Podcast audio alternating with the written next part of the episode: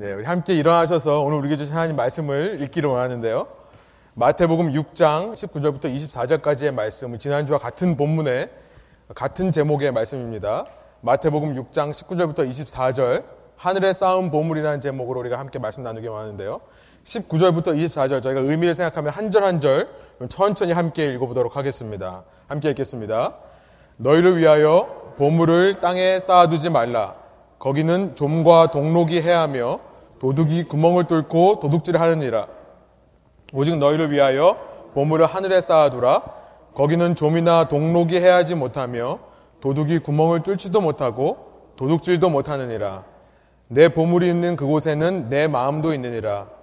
눈은 몸의 등불이니 그러므로 내 눈이 성하면 온 몸이 밝을 것이요 눈이 나쁘면 온 몸이 어두울 것이니 그러므로 내게 있는 빛이 어두우면 그 어두움이 얼마나 더하겠느냐 한 사람이 두 주인을 섬기지 못할 것이니 혹 이를 미워하고 저를 사랑하거나 혹 이를 중히 여기고 저를 경히 여김이라 너희가 하나님과 재물을 겸하여 섬기지 못하느니라 아멘 함께 앉으셔서 기도하고 말씀 나누죠. 살아계신 하나님, 오늘도 우리에게 음성을 들려주시는 줄 믿습니다. 이 말씀을 받을 때에 하나님께서 우리를 향하신 마음이 어떤지를 저희가 깨달을 수 있도록 인도하여 주시고, 좀 저희가 이 말씀을 지적으로만, 머리로만 받아들이는 것이 아니라, 우리의 삶에서 아멘으로 순종하여 주님께서 원하시는 참 신앙인의 삶, 크리스천의 삶을 살아가는 저희 한 사람 한 사람 인생이 될 수 있도록 인도하여 주십시오. 그래서 주님 다시 오실 그날에 주님 앞에 설 때에 주님께 잘하였다. 착하고 충성된 종아, 너희가 작은 것에 충성하였으니 나의 즐거움에 참여할 것이다. 말씀하시는 주의 음성을 들을 수 있는 저희 모든 한 사람 한 사람 될 수 있도록 저희 가운데 임재하시고 역사하시고 다스려 주십시오. 감사와 찬양을 주께 올려드리며 예수 그리스도 이름으로 기도합니다. 아멘. 제가 말씀을 준비하면서 교회 교인과 크리스천이라는 말을 같은 말이라 보지 말자 이런 마음이 들었습니다. 그래서 좀 뚱딴지 같을 수 있지만 설교의 시작을 그 말씀을 드리면서 시작하려고 합니다. church member, 교회 교인이라고 하는 것과 크리스천, 기독교인이라고 하는 것은 엄연히 다른 말이다라는 것을 말씀드리고 싶습니다. 교회 교인이란 어느 한 교회에 소속되어서 그 교회에 등록한 사람, 매 주일마다 그래서 그 교회 예배 장소에 모이고 그 교회에 헌금하고 그 교회의 모든 모임과 사역에 동참하는 사람들을 가리켜서 교회 교인이라고 합니다. 그러나 크리스천이라는 말은 기독교인이라는 말은 본래 2000년 전부터 사용되었던 말이에요. 그것은 신앙인이 스스로 자기를 가리켜서 그리스도인이라 말했던 것이 아니라요. 신앙인 주위에 있던 불신자들이 이방인들이 그들의 삶을 보고 신앙인을 보고 그 사람들을 가리켜서 아 저 사람들은 예수를 따르려고 노력하는 삶을 사는 사람들이다. 저 사람들은 예수 그리스도를 닮은 사람이다. 그래서 그리스도인이라는 이름을 붙여준 것이었습니다. 사도행전 11장 26절에 보면 그 내용들이 나와 있어요. 크리스천들이 함께 모여서 이루는 공동체를 가리켜서 성경에서는 에클레시아라고 하는데요. 에클레시아라는 말은 단순히 모였다라는 말이에요. 이 에클레시아는 말을 영어로 번역해서 철치가 됐고 한국말로 번역해서 교회가 된 것이지만 사실은 이 의미는요. 회중이란 뜻입니다. 쉽게 말하면 congregation, 모인 사람들이란 뜻이에요. 교회라는 말이 철치라는 말이 이 원래 에클레이시아의 의미에서 좀 더 벗어나서요. 자꾸만 인간의 조직, 어떤 건물을 가리키는 말로 사용되었기 때문에 저는 교회 교인과 그리스도인, 크리스천들을 구분하고 싶은 마음이 들었던 것입니다. 예수님께서 마태복음 16장 18절에서 베드로에게 처음으로 이 에클레시아라는 말씀을 하셨을 때 그 의미는요. 지금 현대에 우리가 교회하면 떠올리는 것 같은 어떤 social club 같은 내가 등록하고 다니는 그런 social club이 아니었어요. 인간의 조직이 아니었습니다. 그때 예수님께서 에클레시아라고 했을 때그 에클레시아라는 말은요. 지금 우리가 교회 하면 생각나는 어떤 건물, 모임 장소가 아니었습니다. 예수님은 베드로의 신앙 고백, 주는 그리스도시요 살아계신 하나님의 아들입니다라는 그 신앙 고백 위에 신앙인의 모임, 신앙인의 공동체, 내 몸을 세울 것이다 라는 것을 말씀하셨을 뿐이에요. 그 신앙 고백을 하는 사람들을 모을 것이다 말씀하신 거예요. 그 이상 그 이하도 아닙니다. 아니 교회 교인이나 크리스천이나 그 말이 그 말인 것 같은데 목사님 뭐 이렇게 처음부터 까다롭게 이렇게 하십니까? 생각하시는 분이 있을지 모르겠지만요. 제 마음 속에 이 교회 교인과 크리스천들을 구분하고 싶은 마음이 들었던 이유는요. 오늘날 교회 교인들의 모습이 성경에 나타난 크리스천의 모습과 조금은 다른 모습이 있기 때문에 그럴 거예요. 성경을 자세히 들여다보면요. 교회에 등록해서 신앙인이 되는 경우는 없습니다. 예수님은 이 땅에서 3년 넘게 제자들과 함께 생활하시면서 그 에클레시아의 그 교회의 기반을 닦으셨는데요. 그 기반이란 사람들이에요. 열두 사도를 중심으로 한 예수님을 닮은 사람들을 준비시키신 것입니다. 그 사람들이 세상에 나아가 자신의 삶으로 직접 복음을 전하고요. 그래서 예수님을 따르기로 결단한 신앙인들을 만들어서 그들로 하여금 예수님을 믿게 하고 그들을 기존에 있는 신앙 공동체에 속하게 했던 것이 처음 기독교의 역사부터 교회가 에클레이시아가 형성되고 부흥해 왔던 모습이었어요. 지금의 개척교회와는 너무나 다른 모습으로 개척되었던 것입니다. 현대 개척교회들은 사람들을 끌어모으고 창립 일을 정해놓고 지금부터 준비 땅 이때부터 교인을 등록할 사람들을 받아주고 교인이라고 말해주고 모든 것을 다 갖추고 시작하는 그런 식으로 교회가 확장되지 않았다는 거예요. 초창기의 에클레시아, 우리가 흔히 초대교회라고 불리는 초기 그리스도인의 공동체는요, 그래서 가정 중심으로 이루어졌습니다. 신자들의 가정을 중심으로 해서 엄마, 아빠, 자녀들, 그 가정을 중심으로 해서 복음이 나누어지고 복음이 전파되는 형식을 가졌던 거죠. 그래서 초기 그리스도인들에게 있어서 삶과 신앙은 뗄래야 뗄 수 없는 관계에 있었던 것입니다. 그들의 변화된 삶 자체, 그들의 그 생생한 증언 자체가 강력한 복음 전달에 교회 확장의 도구가 되었던 거예요. 그런데 현대 교회는요, 마치 예수님께서 이 땅에 오심으로 없어진 유태인들의 성전 제사와 같은 종교적인 모습을 띠고 있어요. 네, 예수님은요, 이 땅에 오셔서 이전까지 드려지던 성전의 제사를 폐하셨습니다.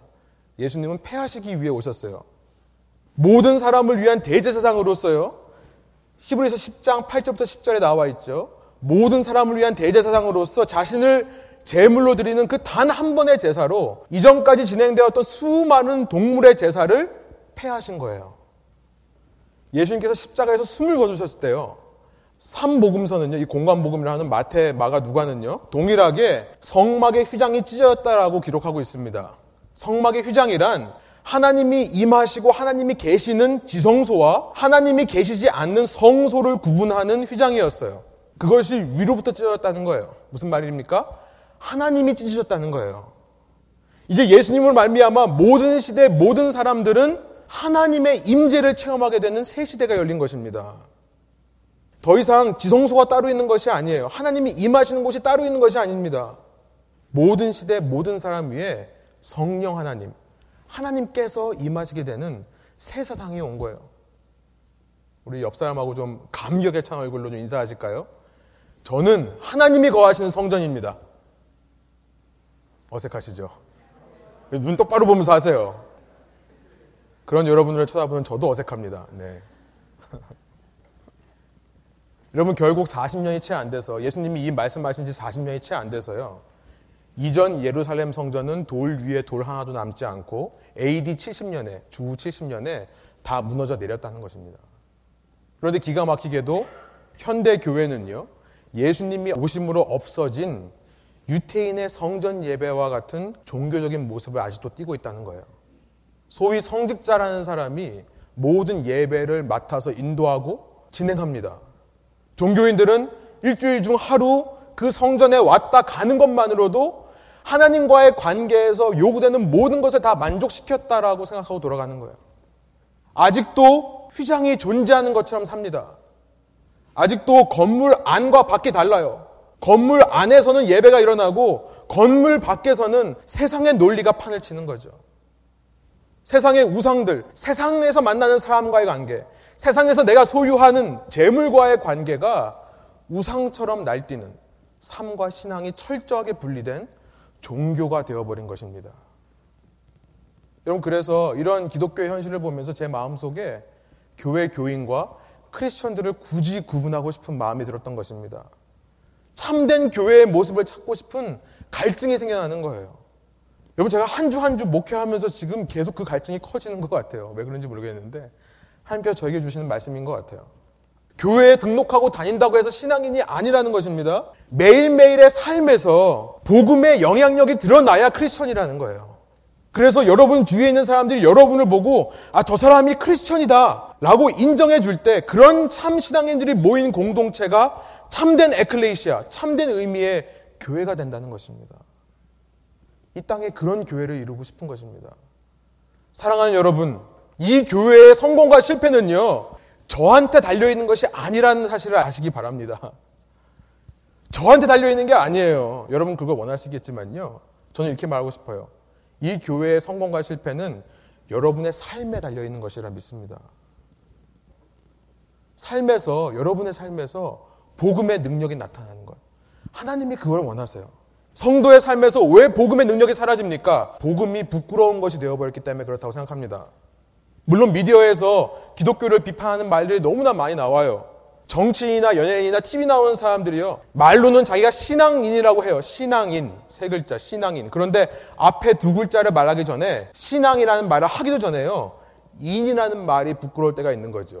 사람답지 못한 말과 행동을 하는 것이 부끄러운 거예요. 하나님을 믿는다는 사람들의 행동이 그런 것입니다. 그러니까 복음이 부끄러워질 수 있어요. 그러나 실은 왜 복음이 부끄러워지는가? 내 삶도 거기에서 별로 다르지 않기 때문이 아닙니까? 여러분, 기독교에 대한 아무리 크고 아무리 거대한 선입견과 비판이 있다 하더라도요, 내 삶이 진실하다면, 내가 만나는 사람과의 관계에 있어서 내 삶이 진실하다면, 그런 모든 선입견과 무지는요, 얼마든지 덮어버릴 수 있습니다. 내 진실이 얼마든지 덮어버릴 수 있어요.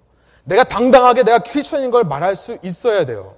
그러나, 나 역시도 겉과 속이 다른 모습, 나 역시도 교회 안팎이 존재하는 모습, 교회라는 조직의 건물을 왔다 갔다만 하는 종교인의 모습에 내 속에 남아있기 때문에 복음이 부끄러운 것이 되어버리고요. 그래서 내 삶에 복음의 능력이 나타나지 않는 것입니다.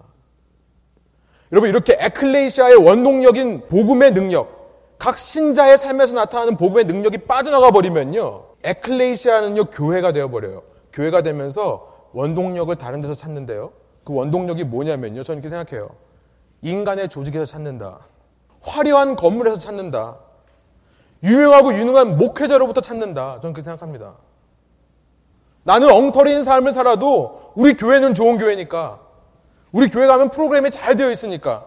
우리 교회 건물이 든든하게 서 있으니까. 우리 교회 목사님이 신실하고 성숙해 보이고 말씀도 좋으니까. 예, 제가 그렇다는 얘기가 아니라요. 다른 교회 교인분들이 그러신다는 거예요. 여러분 그러니까 세상적으로 봐도 괜찮은 교회 다니니까 나는 그냥 안심하고 그냥 겉과 속이 다른 그 모습 그대로 살아가는 것은 아닙니까? 저는 우리 교회가 이렇게 부흥되지 않기를 소원합니다. 이렇게 부흥되지 않기를 소원해요. 물론 저도 목회자로서 여러분에게 부끄럽지 않은 목회자가 되기 위해 최선의 노력을 할 거예요.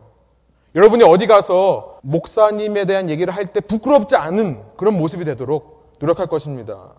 성품이 더 예수님 닮도록 노력할 거고요. 제 검은 머리 이제 얼마 남지 않았는데요. 이 얼마 남지 않은 검은 머리가 없어진다 하더라도 정말 제대로 된 말씀을 전하려고 노력을 할 겁니다. 그러나 여러분, 제가 여러분에게 드리고 싶은 말은 동일한 말씀이에요. 여러분도 목회자에게 부끄럽지 않은 교인이 되어달라는 거예요. 이 교회의 영적인 성공과 실패는 저만이 아니라 저를 포함한 여러분 한 사람 한 사람이 여러분의 삶에서 복음의 영향을 나타내는가 아닌가에 달려있다는 사실을 기억하시기 바랍니다. 여러분 각 삶의 그 왕국의 능력이 누룩처럼 퍼져나가는 것, 레븐처럼 퍼져나가는 것. 여러분 이것이 저희 교회 레븐 교회가 개척된 소명이라 믿습니다. 아멘이십니까? 아멘. 여기까지가 서론이에요. 좀 길죠? 네. 서론을 통해서 우리가 이런 걸 염두에 두고 오늘 본문을 보기를 원하는데요. 오늘 본문에 보면 예수님께서 이 땅에서 천국을 살아가는 삶에 경고하시는 말씀을 기록하고 있다고 그랬죠. 예수님을 구주로 영접하고 이 땅에서부터 그왕 되신 예수님과 함께 천국을 살아가는 예수님의 참 제자 크리스천들에게 예수님은 이 땅에서 재물과의 관계를 조심해라 경고하시는 것입니다.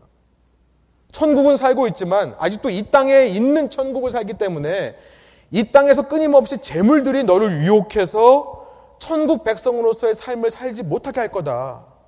다른 말로 말하면 이 땅에서 너희가 재물과 어떤 관계를 갖느냐에 따라서 너희의 삶에 복음의 능력이 사라질 수 있다. 라고 경고하시는 것입니다. 이러한 이 땅의 재물을 예수님께서는 24절에 가리켜서 맘몬이라고 부르세요. 맘몬. 그리스 말로 맘모나스라고 하는데요. 본래 이것은 의지하다라는 뜻을 가진 아람어의 아만이라는 동사로부터 나온 단어입니다. 아만. 의지하다는 거예요. 그래서 맘모나스, 맘몬이라는 것은 그냥 단순히 이런 의미예요. 내가 의지하는 대상. 내가 의지하는 것. 이 땅의 소유와 재산을 일컫는 말이 맘몬이었습니다. 성경에서 특별히 유대인에게 있어서 맘몬이란 부정적인 의미가 아니었어요. 사실은 우리는 이것을 부정적인 의미로 생각하는 경우가 많이 있는데 왜 그러냐면 존 밀턴이요. 실낙원이라는 소설에서 이 땅에 있는 우상의 이름을 가리켜서 맘몬이라고 했습니다. 아마 그래서 우리가 맘몬하면 우상신, 나쁜 거라고 생각할지 모르겠지만 사실 유대인의 관점에서 맘몬이란 단순히 그냥 내가 의지하는 거예요. 그래서 나의 부모, 나의 배우자, 나의 자녀, 내가 가지고 있는 집과 내 가축들, 내 소유들이 전부 맘몬이었습니다. 이런 문제는 이 소유 자체, 맘몬 자체가 문제가 아니라요. 이 땅의 맘몬이 나에게 하나님처럼 될 때 문제가 생기기 시작하는데요. 이는 내가 그 맘몬을 이 땅에서 보물이라 여기고 살기 때문이다. 제가 지난 시간에 살펴봤었죠. 우리 지난 시간 이 자리에 안 오신 분들은 말씀 CD가 준비되어 있습니다. 이 본문에 대한 전반적인 해석을 했었는데요. 나중에 좀 참고해서 들어보시길 바래요. 만몬이라는 말은 사람이 의지하는 건데요. 이것이 왜 문제가 되냐면 내가 그것을 보물 삼기 때문에 내가 그것에 내 삶의 최고의 가치를 두기 때문에 문제가 되는 것이라 말씀하시는 거예요. 그것을 오늘 본문 19절에서 이 땅에서 보물을 쌓는다라고 예수님께서 경고하시는 것입니다. 그 내용이 그러해요. 이 땅에 있는 것이 잘못된 게 아니라 그것을 하나님처럼 섬기고 하나님보다 더 사랑할 때 문제가 생긴다. 그래서 동일한 말씀으로 누가복음 14장 25절부터 26절에 보니까요. 예수님께서 이런 말씀 하신 적이 있었어요. 제가 한번 읽어 드릴게요. 수많은 무리가 함께 갈새 예수께서 돌이키사 이르시되 누가복음 14장 25절에서 26절의 말씀이에요. 예수님을 수많은 무리가 따랐습니다. 그런데 예수께서 뒤돌아보시면서 그 수많은 무리에게 이렇게 말씀하세요. 26절이에요. 무릇 내게 오는 자가 자기 부모와 처자와 형제와 자매와 더욱이 자기 목숨까지 미워하지 아니하면 능히 내 제자가 되지 못하고 여기서 미워한다는 것은요. 감정적으로 싫어하고 부정하는 것을 의미하지 않습니다. 여기서 미워한다는 말은 love less라는 말이에요. 덜 사랑한다는 말이에요. 예수님께서는 지금 땅에 보물을 쌓는 것에서 말씀하고 있는 거예요. 내가 이 땅에 있는 부모와 처제와 형제와 자매, 내 목숨까지도 너의 모든 소유까지도 미워하지 않으면 나보다 덜 사랑하지 아니하면 내 제자가 될 수 없다. 그 말씀을 하고 있는 거죠. 땅에 보물을 쌓지 마라. 동일한 의미에서 마태복음 10장 37절에 보니까 예수님은 이렇게 말씀하세요. 이게 다른 말로 말하면 이렇게 말할 수 있는 것입니다. 아버지나 어머니를 나보다 더 사랑하는 자는 내게 합당하지 아니하며 아들이나 딸을 나보다 더 사랑하는 자도 내게 합당하지 아니하며 이렇게 말씀하시는 거예요. 예수님은 지금 무슨 말씀을 하고 있는 겁니까? 누가복음 14장에서요. 누가복음 14장 이 말씀 바로 전에 보면은 15절부터 24절에 예수님은 한 비유의 말씀을 하셨었어요. 그 비유란 큰 잔치의 비유라 불리는 말씀인데요. 예수님께서 하신 말씀은 뭐였냐면 어느 한 잔치에 사람들이 초대되었는데 어떤 사람들이 그런 얘기를 한다는 거예요. 아, 내가 밭을 샀으니까 밭을 돌봐야 돼서 잔치에 못 갑니다. 아, 내가 소 다섯 쌍, 소 열 마리를 샀어요. 지금 우리말로 말하면 내가 뭐 벤츠를 샀어요. 좋은 차를 샀어요. test drive 하러 가야 돼요. 돌봐야 돼요. 이래서 안 간다는 거예요. 또 어떤 사람은 내가 장가 들었기 때문에 못 간다라고 말을 한다는 것입니다. 이 땅에 있는 이 밭, 소, 아내, 이것들이 만몬이죠. 이 자체가 문제가 아니라 이것이 하나님보다 더 큰 가치가 되어서 하나님이 초청한 잔치에도 오지 못할 정도의 일이 되어버린다면 하나님은 뭐라고 말씀하셨어요? 그런 사람 내가 제해버리겠다 말씀하시는 거예요. 이 비유에서 뭐라고 말씀하셨냐면요. 아, 그래? 그 사람 그냥 내버려둬. 대신에 정말 이 자리에 오고 싶어 하는 사람들을 불러와. 가난한 자, 몸 불편하고 보지 못하는 자들, 저는 자들을 불러와라. 그리고 자기가 남으면 거리에 나가서 누구든지 만나는 사람 보고 초청해라. 여러분 잔치에 초대받고도 오지 않은 사람들은 어떤 사람들이었을까요? 종교인들이에요. 지금 예수님은 이 비유의 말씀, 누가복음 14장의 비유의 말씀을 누가복음 14장 1절에 보면요. 이 말씀을 하신 장소가 어디라고 하냐면 한 바리새인의 지도자의 집에서 바리새인들을 향해 이 말씀을 하신 것으로 기록되어 있습니다. 예수님은 정말 깡이 대단하시죠. 그 지도자에 관해서 지금 이 말씀을 하시는 거예요. 겉으로는 하나님을 믿는 신앙인이라 하면서 겉으로는 교회 교인이라 하면서 하나님만이 보물이 아니라 하나님만이 최고의 가치가 아닌 자들 하나님보다 더 사랑하고 더 중히 여기는 만몬이 존재하는 사람들 그랬기에 그들의 눈은 어두워졌다는 거죠. 그들은 한 가지만 보지 않고 하늘만 보지 않고 하늘과 땅을 동시에 보는 눈이 나쁜 자들이었다는 거예요. 지난 시간에 살펴본 내용이죠. 그렇기에 그들은 하나님이 아닌 만몬을 섬기는 만몬을 예배하는 자가 되어 하나님의 나라에 들어오지 못하게 되었다라는 말씀을 하고 있는 것입니다. 예수님은 그러나 보물을 쌓지 말라는 말씀을 하신 것이 아니라 보물을 쌓되 하늘에 쌓으라고 말씀하셨죠. 소유를 부정하는 것이 아니라고 했습니다. 만몬 자체는 악이 아니에요. 만몬의 소유주는 하나님이시기 때문에 그렇다고 했죠. 내가 가지고 있는 소유는 내 것이 아니라 하나님께로부터 받은 것입니다. 우리는 청지기로서 그 주인의 소유를 가지고 주인이 원하시는 일, 하늘 왕국을 위한 일, 지금 내 삶에 임한 하나님의 통치를 위해 사용해야 된다는 것을 지난 시간에 살펴봤었어요. 지금 내 삶에서 그 천국만을 최고의 가치로 삼으며 내 소유를 그 천국을 위해 사용할 때 그것이 보물을 하늘에 쌓은 삶이 된다. 여러분 오늘 이 시간에 그럼 구체적으로 어떻게 사는 것이 하늘의 보물을 쌓고 사는 삶인가? 지난 시간 살펴보고 이번 시간 두 번째 살펴보기 원하는 것은 뭐냐면요. 사실은 예수님께서 너무나 성경에서 많이 강조하셨던 말씀이에요. 그러나 우리가 너무나 무시한 말씀이기도 합니다. 왜 무시했는지에 대해서 제가 좀 살펴보려고 그래요. 결론적으로 말하면 예수님께서 말씀하시는 보물을 하늘에 쌓으라는 삶의 특징은 뭐냐면 이거예요. 내가 받은 소유를 이웃을 위해 사용하는 삶이라는 거예요. 이것이 오늘 설교의 결론입니다. 내가 받은 만몬, 소유들을 이웃을 위해 사용해라. 이것이 하늘의 보물을 쌓는 삶이다. 그 말씀을 하시는 거야 저는 믿습니다.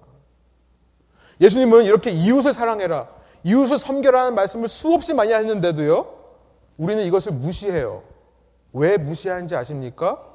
이것이 너무 윤리적으로 들리기 때문에 그래요. 이 가르침이 너무나 도덕적으로 들리기 때문에 그래요. 여러분, 우리가 칭의 교리를 믿죠. 바울이 뼈대를 잡은 조직 신학에서의 칭의의 개념을 믿습니다. 우리는 은혜로 죄 사함을 받았고 그래서 하나님의 자녀가 되었다. 그런데 이 칭의라는 개념을 자꾸만 법정 개념으로만 이해하려는 성향이 있는 것 같아요. 하나님의 법정에서 나는 의인이 되었다. 이 의라는 것은 어떤 상태가 아니라고 그랬죠. 자꾸만 근데 우리는요, 상태로 이해하는 거예요. 어떤 지적인 상태, 감정적인 상태. 여러분, 의란 뭐라고 했습니까? 바른 관계를 의미한다고요. 그 바른 관계로부터 나오는 행동 양식까지도 다 합쳐서 righteousness, 의라고 한다고 했습니다. 그 관계에 합당한 삶을 사는 것까지도 의로운 거예요. 그런데 무조건 은혜만 강조하다 보니까, 무조건 의만 강조하다 보니까 나는 뭘 해도 죄인이야, 어차피. 그러니까 내가 뭘 할 수 있겠는가. 은혜에 합당한 삶을 사는 거에는 신경 쓰지 않는 거죠. 우리가 마태복음 5장을 살펴보면서 이런 모습이 부정적인 신앙의 모습이라고 살펴봤었습니다. 여러분, 예수님은 사복음서에서 계속해서 어찌 보면 윤리적인 말씀을 하세요. 이웃 사랑해라. 그 이웃 사랑하는 것이 우리의 구원과 밀접한 관계가 있다고까지 말씀을 많이 하셨습니다. 그런데 자꾸만 우리는 믿음을 행동으로 이해하지 않고요. 개념으로만 이해하는 거예요. 그런 사람의 눈에 예수님의 가르침은 윤리적으로 보이고요. 그런 윤리적인 가르침은 기독교가 아니더라도 세상 종교 어디나 가도 다 있다고 생각을 하죠. 하지만 그렇지 않습니다. 그건 착각이에요. 여러분, 성경에서 말씀하시는 윤리적인 수준은요, 오직 예수님을 믿는 사람들만이 이뤄낼 수 있는 것인 줄 믿습니다. 다른 종교에서는요, 세상의 도덕, 세상의 윤리로는 흉내낼 수도 없는 것이 예수님이 말씀하신 천국의 삶의 방식, 윤리적인 삶의 방식이에요. 예수님은 너무나 간단한 얘기를 하세요. 이웃 사랑해라. 이것이 너희가 이 땅을 살면서 붙들어야 되는 거다. 근데 자꾸 저희는 이거 복잡하게 만드는 거죠. 이웃 사랑이 너무 단순해 보이는 거죠. 여러분, 진리란 단순한 것입니다. 단순한 거예요. 사실은 조직 신학의 모태가 되었던 사도 바울의 신학도요, 사실은 전혀 다른 것을 말씀하신 것이 아니었어요. 본래 사울은 바리새인 중에 바리새인이었고 당시 힐렐파라고 하는 유대인의 학파의 유명한 스승이었던 가말리알의 문화였습니다. 지금으로 말하면 하버드 간 사람이에요. 그런데 그렇게 구약 성경의 신학에 대해서 정통했던 사람, 그렇게 교리에 대해서 정통했던 사람, 율법의 교리, 율법에서 말하는 선악 개념에 대해서 정통했던 사람이 예수님을 만나고 나서 그의 모든 신학과 교리와 개념이 단 하나의 문장으로 압축되는 것을 경험했어요. 단 하나의 단어로 압축되는 것을 경험했습니다. 우리가 살펴봤던 갈라디아서 때 살펴봤던 5장 14절의 말씀이에요. 제가 한번 읽어 드릴게요. 온 율법은 내 이웃 사랑하기를 내 자신같이 하라 하신 한 말씀에서 이루어졌나니. 사도 바울은 그것을 깨달은 거예요. 아, 이 모든 신학과 교리와 개념들은 이 하나를 위한 것이구나. 이웃 사랑을 위한 것이구나. 앞서 6절에서는 이렇게 말씀하셨습니다. 그리스도 예수 안에는 할례나 무할례나 효력이 없으되 사랑으로서 역사하는 믿음뿐이다. 중요한 것은 믿음이 있는 사람들에게서 나타나는 믿음으로부터 말미암는 사랑의 모습이다라는 것을 말씀하셨습니다. 이웃 사랑하는 것 이것이 믿음이 있는 자에게 보여지는 가장 중요한 삶의 모습이라는 거예요. 우리는 마태복음 5장을 통해서 예수님의 새 계명을 배웠었죠. 예수님의 새 계명 맨 마지막 클라이맥스가 무엇이었습니까? 보복하지 마라. 왼뺨을 치면 오른뺨을 돌려대고 겉옷을 달라고 하면 속옷까지 주고 너희로 하여금 억지로 1마일을 가게 하면 너희가 엑스트라 1마일을 더 가 줘라. 2마일을 가져라. 너희가 사랑할 수 없는 원수까지도 품고 사랑하라라는 그 사랑의 계명이 모든 율법의 완성이라는 것을 예수님께서 말씀하셨어요. 여러분 예수님은 3년간의 공생의 기간을 통해서 제 아들에게 이것을 말씀해 주셨고요. 이것이 너희가 이룰 에클레시아의 기반이 된다라고 말씀하셨던 것입니다. 그래서 예수님께서 잡히시기 전날 밤 마지막으로 제자들에게 말씀하신 세 계명이 무엇이었습니까? 요한복음 13장 34절 35절이에요. 우리 한번 한 목소리로 같이 한번 읽어 볼까요? 새 계명을 너에게 주노니 서로 사랑하라. 내가 너희를 사랑한 것 같이 너희도 서로 사랑하라. 너희가 서로 사랑하면 이로써 모든 사람이 너희가 내 제자인 줄 알리라. 여러분 우리는요 이 대목에서 아까 제가 서두에 말씀드렸던 그 내용 어떻게 초대교회라 불리는 첫 에클레시아가 당시 지역사회 속에 어떻게 그렇게 큰 영향력을 미칠 수 있었을까에 대한 답을 얻는 것입니다. 예수님이 승천하시고 첫 성경이 쓰여지기까지는 최소 20년의 시간이 필요했습니다. 그러니까 초대교회 시대에는 성경이 없었던 시대예요. 신약 성경이 없는 시대입니다. 단지 제 아들이 기억하는 몇몇 예수님의 말씀들을 가지고 신앙생활 했던 시대예요. 여러분, 그때 무슨 신학이 있었겠습니까? 여러분, 그때 무슨 교리가 있었겠어요? 그때 무슨 개념이 있었겠어요? 그런데 어떻게 그들이 그렇게 부흥할 수 있었느냐는 거예요. 그 힘이 무엇이었을까요? 그 원동력이 무엇이었을까요? 바른 신학이 있고, 바른 교리가 있고, 바른 개념이 있어서가 아닙니다. 뭐예요? 이 말씀이에요. 예수님의 이 말씀, 너희가 서로 사랑해라. 서로 사랑하면 이로써 모든 사람이 너희들을 그리스도인이라 부를 것이고 이방 민족 가운데 너희가 내 제자가 된 것을 알릴 수 있을 것이다. 초대 교회 교인들은 이 말씀에 목숨을 걸어서 자기의 삶에서 이 복음의 능력을 행했던 자들이었던 것입니다. 그래서 그들을 통해 교회가 부흥하고 성장하는 놀라운 역사가 일어났던 거예요. 이 말씀에 목숨을 걸었던 거죠. 여러분, 그랬던 기독교가 로마의 국교화 이후에 신학들이 생겨나고 교리가 생겨나고 개념이 생겨나면서 타락하기 시작했다는 것은 참 놀라운 일이에요. 어떻게 그럴 수 있을까? 너무나 희한한 일이 아닐 수 없습니다. 바른 신학이 이제 세워지고 여러분 신앙 고백 4세기나 되어야 겨우 만들어지는 거예요. 수많은 성직자들이 생겨나면서 종교 지도자들에게 기독교의 권위가 실렸고요. 하나님은 예수님을 보내서 단 한 번의 제사를 이루심을 말미암아 그 유대교의 수많은 희생 제사를 드렸던 수많은 제사장들을 다 해고시킨 것입니다. 그런데 사람들이 신앙인들이 신학이 필요하다고 교리가 필요하다고 개념이 필요하다고 다시 해고된 제사장들을 다시 하이어한 거죠. 다시 고용한 것입니다. 그러면서 자연스럽게 그들은 종교 지도자들 뒤에 숨어버린 거예요. 그래서 교회란 종교 지도자들의 그 정치와 권력이 난무하는 조직이 되어버렸고요. 웅장한 건물만을 자랑하게 되었고요. 교리와 개념으로 서로 싸우고 분열해가지고 예수님이 주신 서로 사랑하라는 계명을 상실해버린 서로 엑스커뮤니케이트하고 서로 파문하고 서로 죽이고 서로 나누어지는 타락한 종교 기관이 되었던 것입니다. 무엇이 해결책입니까? 개혁만이 해결책이었어요. 현대 개신교가 이런 중세 기독교의 중세 카톨릭의 타락을 회복하고 잘못된 신앙을 회복하기 위해 노력했지만요. 그러나 그 개신교 역시 현대는 어떻습니까? 한 번의 개혁으로 끝나버리고 날마다 자신을 개혁하지 않음으로 말미암아 역시 똑같은 종교의 모습을 갖고 있는 거예요. 이전보다 조직은 더 강해지고요. 이전보다 건물은 더 화려해지고요. 이전보다 분파는 더 나뉘어져 있는 것입니다. 무엇이 해결책이라는 거예요? 무엇이 해결책입니까? 저는 이렇게 생각합니다. 개신교의 개혁은 날마다 일어나야 되는 거다. 개신교의 개혁은 지금도 날마다 일어나야 되는 거다. 어디에? 교회가 아니라 여러분의 각 삶에, 여러분 매일매일의 삶에 개혁이 일어나야 된다. 그 개혁이란 너무나 단순한 예수님의 계명입니다. 서로 사랑하라는 거예요. 서로 사랑해라. 신앙의 중심과 목적을 내 자신에게만 두지 말고 날마다 그 신앙의 중심과 목적을 이웃에게 향하게 해라. 그러기 위해 내가 너에게 준 너의 모든 소유 그것을 너를 위한 것으로 쓰지 말고 그 목적을 이루기 위한 그 참된 신앙을 이루기 위한 내 이웃을 사랑하기 위한 도구로 사용해라. 여러분 우리 삶에 이 개혁이 날마다 일어나야 될 줄로 믿습니다. 그럴 때 우리 교회가 살아나는 거예요. 여러분 우리 각자의 삶에서 만몬의 지배를 받으면 안 됩니다. 만몬이 어떻게 유혹합니까? 나를 더 가지면 너 삶이 더 풍성해질 거라고 유혹합니다. 나를 더 소유하면 너희가 더 행복할 거다라고 유혹을 해요.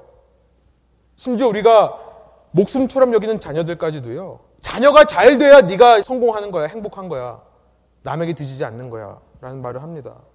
여러분 그 거짓말에 넘어가는 사람마다 세상의 성공과 부와 건강과 권력의 논리에 더 굴복하게 되어 있어요. 이 땅에 더 보물을 쌓게 되어 있고요. 만문의 지배를 받아서 하나님의 왕국, 천국을 살아가지 못할 수밖에 없습니다. 예수님 지금 그 말씀을 이 본문을 통해 경고하고 싶으셨던 거예요. 그러나 하늘의 보물을 쌓는 사람의 어떤 삶을 사는가? 하나님의 유일한 뜻인 하나님의 예수님의 유일한 계명인 이웃 사랑을 위해 내 자신의 소유를 나눠주는 삶을 산다는 거예요. 그것도 풍성하게 나눠준다는 것입니다. 오늘 본문 22절에 보니까 내 눈이 성하면 네 온몸이 밝을 것이다 라고 말하는데요. 우리 지난 시간 이 눈이 성하면, 눈이 healthy, 건강하면이라는 단어의 뜻을 찾아봤어요. 첫 번째 단어의 뜻은 이 하플로스라는 단어의 뜻은 하나만 바라보는 이라는 뜻이었어요. 그 지난 시간 우리가 이 땅을 살면서 하늘만 바라보면 하늘과 땅을 동시에 바라보는 것이 아니라 천국, 내게 임한 천국만 바라보고 살면 이라는 뜻으로 해석했는데요. 여러분 두 번째 이 단어가 많이 쓰인 뜻이요. 특별히 마태복음에서 이 뜻은 어떤 뜻으로 쓰이냐면요. generous, 너그럽다라는 뜻으로 쓰여요. 눈이 너그럽다는 것은 유태인 속담이 뭐냐면요. 내 소유를 가지고 풍족하게 나누어 주다라는 뜻이에요. 그와 반대로 23절에서 눈이 나쁘다, 눈이 악하다, 포네로스라는 말은요. 유태인의 속담에서 어떤 의미를 쓰였냐면 스틴지, 남에게 나눠주는 것, 남에게 너그럽게 주는 것을 싫어하는 것을 가리켜서 눈이 나쁘다는 표현을 실제로 썼습니다. 유태인의 표현이에요. 어렸을 때 우리 주학교에서 배운 노래가 있죠. 여러분 다 기억하시는지 모르겠는데요. 사랑은 모두 다 버리는 것, 버리는 것. 다른 노래 배우셨나요? 버리는 것. 이거 아세요? 들어보신 분 있으세요? 사랑은 모두 다 버리는 것, 또 가지지 않는 것. 이상하다 동전 한 입. 뭐예요? 움켜잡 이거 움켜잡으면 없어지고 쓰고 빌려주면 풍성해져. 땅 위에 가득하네 오! 여러분 하나님께서 우리에게 원하시는 천국의 삶이란 이 아이들 노래처럼 간단한 거예요. 간단한 진리입니다. 복잡하게 만들 것이 아니에요 간단한 진리입니다. 간단하지만요, 심오해요. 간단하지만 깊이가 있습니다. 여러분, 이웃 사랑하라는 이 말씀을 우리 삶에 적용시키면요, 이 말씀을 적용하려면요, 우리는 평생 동안 끊임없이 적용하고, 적용하고, 또 적용할 수 있는 말씀이에요. 우리 자신을 내려놓고, 내려놓고, 또 내려놓을 수 있는 말씀입니다.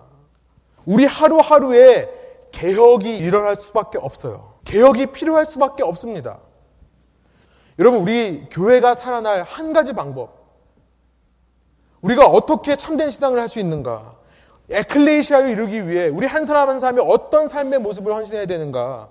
우리 삶에 이런 개혁이 일어나야 된다는 거예요. 단순하지만 깊은 진리의 개혁. 서로 사랑하라. 너희가 주님께로 받은 그 재물을 가지고 이웃을 위해 써라.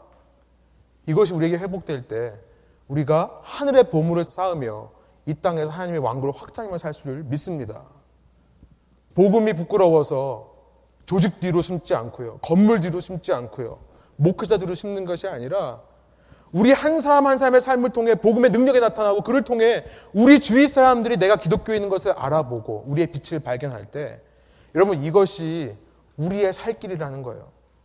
제가 마이트리 시스템 하면서 자꾸만 말씀드리는 건데 누굴 위해서 하는 게 아니라 내가 살겠다고 하는 것입니다.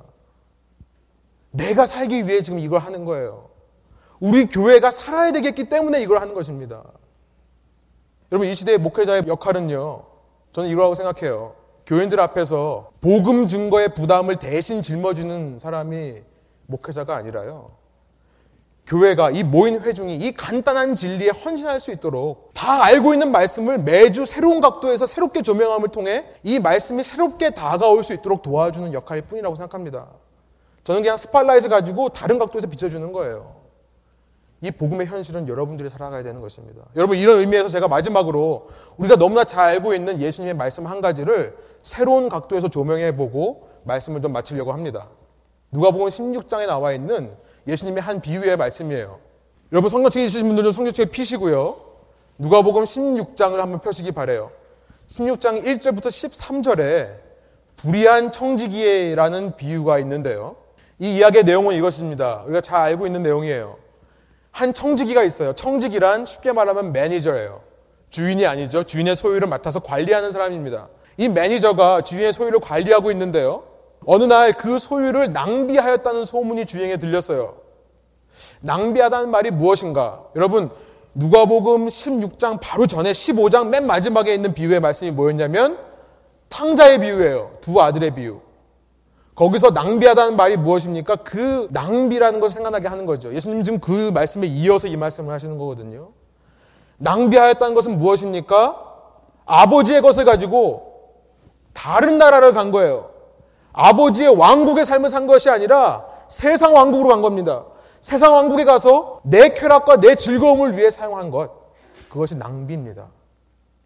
지금 이 청지기는요, 주인의 것을 가지고 이 땅에서 자기의 쾌락을 위해 자기의 즐거움을 위해 사는 거예요. 여러분, 우리가 받은 이 재물, 이 소유, 이 만몬들 가지고 무엇을 하는가를 돌아볼 수 있는 거죠. 이를 알아챈 주인이요, 그를 불러서 2절부터 3절에 말합니다. 너 왜 이렇게 했느냐? 내가 이제 너의 청지기 직분을 그만두게 할 거다. 여러분, 저 같으면 당장 잘라버립니다. 당장 잘라버려요. 너 감히 내 집의 청직이라면서 다른 말로 말해 너 감히 내 나라의 백성이라면서 너 내 말 안 들어? 너 내 집에서 나가. 다른 말로 너 내 왕국에서 나가. 여러분 저 같으면요 이렇게 사는 인간들 다 잘라버려요.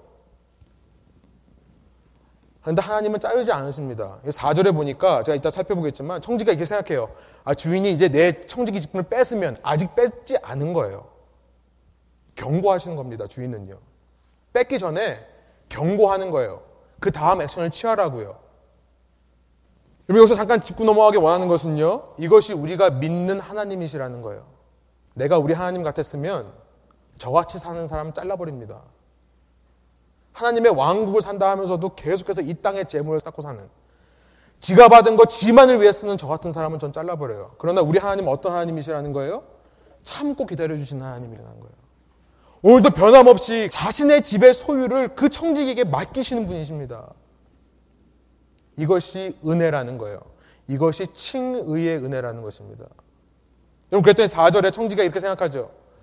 아 이제 내가 직분이고 뺏길 텐데 그렇게 되면 내가 갈 곳이 없어지지 않느냐.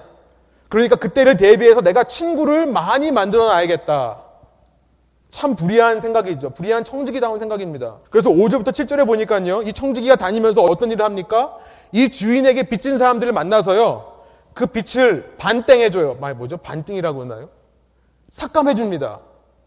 주인에게 얼마를 빚었으면 내가 그거 감해줄게. 아부하는 거죠. 친구를 만드는 거예요. 참 청지기다운 발상입니다. 참 불의한 발상이에요. 주인에게 벌인을 받을 거니까 그 주인의 것을 가지고 내 친구들을 많이 만들어야겠다. 여러분 그런데 놀라운 것이 8절의 말씀이죠. 우리 8절의 말씀을 한번 같이 한번 읽어볼까요? 앞에 슬라이드 보시고 칭찬하였으니까지 한번 읽어볼게요. 주인이 이 옳지 않은 청지기가 이를 지혜 있게 하였으므로 칭찬하였더니 이 주인 이상한 주인입니다. 이상한 분이에요. 아니 불의한 청지기가 불의한 일을 했는데 지혜 있게 했다 그러고 칭찬합니까? 이거 어떻게 된 일이에요? 그런데 예수님은 이어서 더 이상한 말씀을 하세요. 그 뒤에 있는 후반부 이 말씀 이 세대의 아들부터 한번 같이 한번 읽어볼까요? 이 세대의 아들들이 자기 시대에 있어서는 빛의 아들들보다 더 지혜로움이니라. 빛의 아들들 무슨 말입니까? 예수님의 제자들 크리스천들 이 땅에서 하나님의 왕국을 살아가는 이미 구원을 받았다고 하는 사람들 이미 왕국과 의가 회복된 의로운 자들이 이 세상 사람들보다 덜 지혜롭다는 말씀을 하시는 거예요. 덜 지혜롭다. 이 세상 사람들이 더 지혜롭다. 그 불의한 자들, 의를 체험하지 못한 자들이 더 지혜롭다라고 말씀하시는 거예요. 예수님의 의도가 무엇입니까? 무슨 말씀을 하시는 겁니까? 구절에 예수님의 의도가 담겨 있어요. 우리 한번 한 목소리 읽어볼까요? 내가 너에게 말하노니 불의의 재물로 친구를 사기라. 그리하면 재물이 없어질 때에 그들이 너희를 영주할 처소로 영접하리라. 예수님의 포커스가 무엇입니까? 불의한 재물로, 재물이라는 말이 만몬이라는 말이에요. 똑같이 만모나스란 말입니다. 그 너희가 이 땅에서 받은 주님께로부터 받은 소유를 가지고 친구를 사겨라. 친구를 사겨라는 게 예수님의 포인트예요. 세상 불의한 사람들도 이 청지기처럼 언젠가 쫓겨날 거를 알면 그 때를 대비해서 친구를 사귀는데 너희들이 빛의 자녀라면서 너희들 이 땅에서부터 하나님의 왕국을 살아가는 사람들이라면서 최소한 이 사람들보다는 나아야 되지 않겠느냐.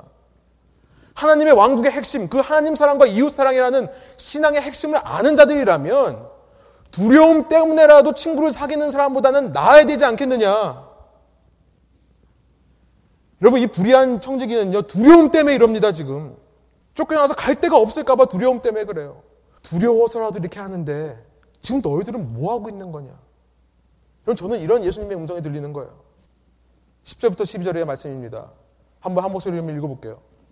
지극히 작은 것에 충성된 자는 큰 것에도 충성되고, 지극히 작은 것에 불의한 자는 큰 것에도 불의하니라.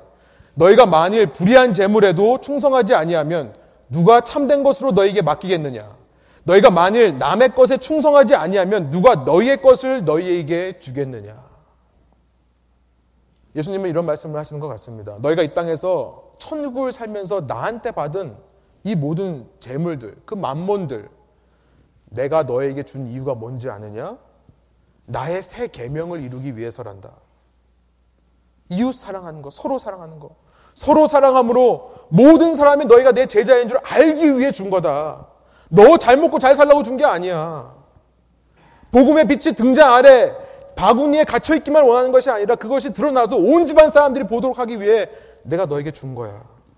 그런데 그것을 가지고 그 작은 것에서 충성되지 않는다면 누가 너희에게 너희 것을 주겠느냐? 내가 과연 이 땅에서 천국을 살아가는 사람들이 맞겠느냐? 그 천국을 살아가면 언젠가 영원히 임할 천국에 들어갈 수 있겠느냐? 여러분, 예수님은 너무나 윤리적인 말씀을 하는 것처럼 보이지만요. 이 윤리적인 우리의 행동이 우리의 구원과 밀접한 관계가 있다라고 말씀을 하시는 거예요. 복잡하게 생각하지 말자고요. 예수님이 사랑하라고 했으면 사랑하면 되는 거예요. 내 소유를 가지고 섬기는 것입니다. 그래서 예수님께서 13절에 이제 이 모든 말씀을 마무리하시면서 오늘 본문에 등장하는 똑같은 말씀을 하세요. 13절 우리가 한번 한 목소리 읽어볼게요.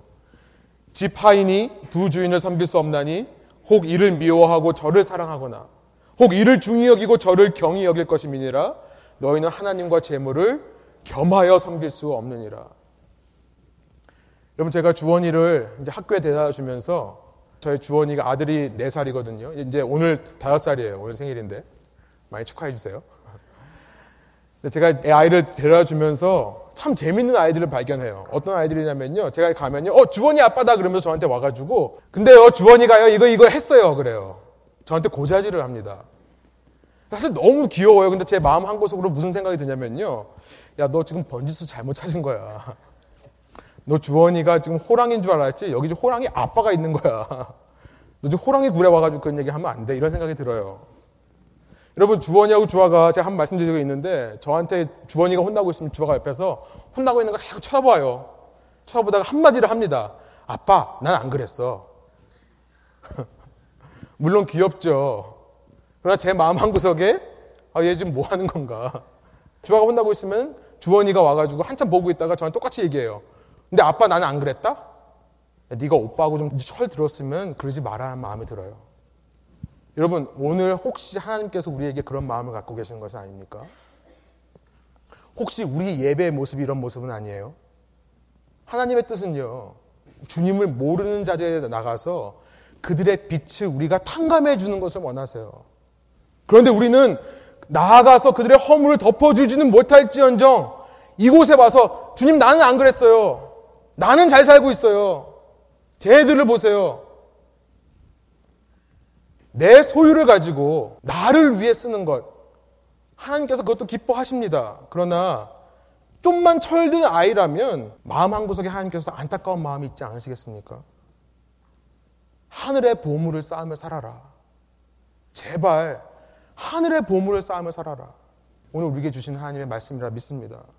내가 진정으로 천국을 사는 자가 맞다면 여러분 오늘 이 말씀을 통해 오늘도 우리의 신앙을 개혁하기를 원합니다.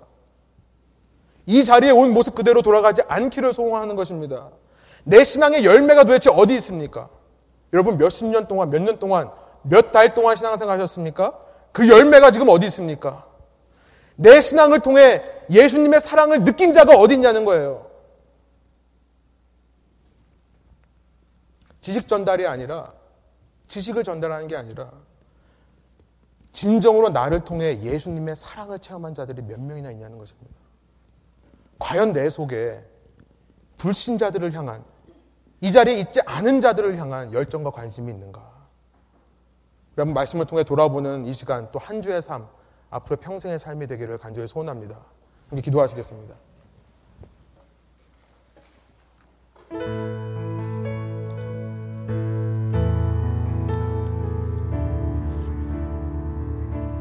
시간이 많이 갔지만 말씀을 기억하시면서 오늘 여러분께 주신 하나님의 말씀을 붙잡기를 원합니다. 복잡한 것이 아닙니다. 복잡한 것이 아닙니다. 제가 여러 다양한 각도에서 이 말씀을 조명했지만 결론은 하나입니다. 이웃 사랑, 서로 사랑하라는 것. 하나님께서는 그 하나님의 왕국을 우리 삶에 이루시기 위해 오늘도 우리에게 말씀하십니다. 너희의 보물을 하늘에 쌓아라. 하늘에 쌓는다는 것은 나의 소유를 가지고 이웃 사랑을 위해 쓰는 거다.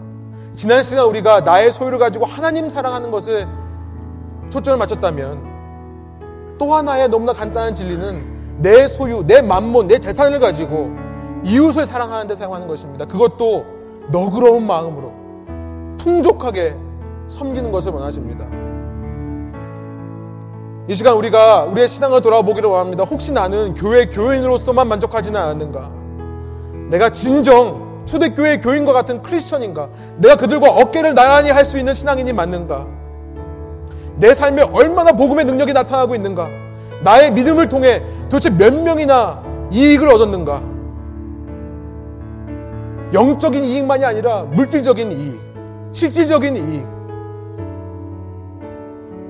마태복음 25장 달란트 비유 이후에 양과 염소의 비유를 기억하십시오.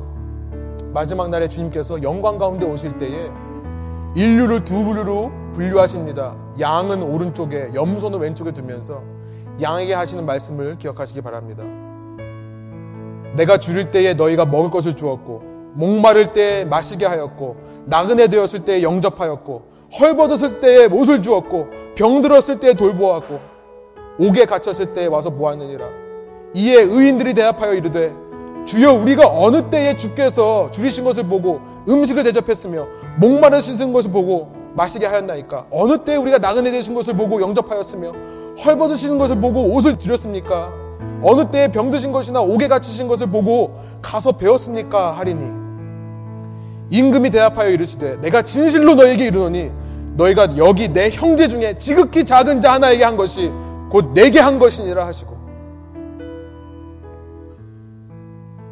우리의 구원과 이 윤리적인 명령처럼 보이는 서로 사랑하는 말씀이 얼마나 밀접하게 관계가 있는지 이 시간 깨닫고 주님 그렇습니다. 회개합니다. 이제 내 삶 나만을 위해 살지 않겠습니다. 주님이 원하시는 주님의 뜻을 위해 살겠습니다. 내 이웃에게 나눠주는 삶을 살겠습니다. 우리 결단하는 기도를 함께 올려드리기 원합니다. 함께 기도하시겠습니다.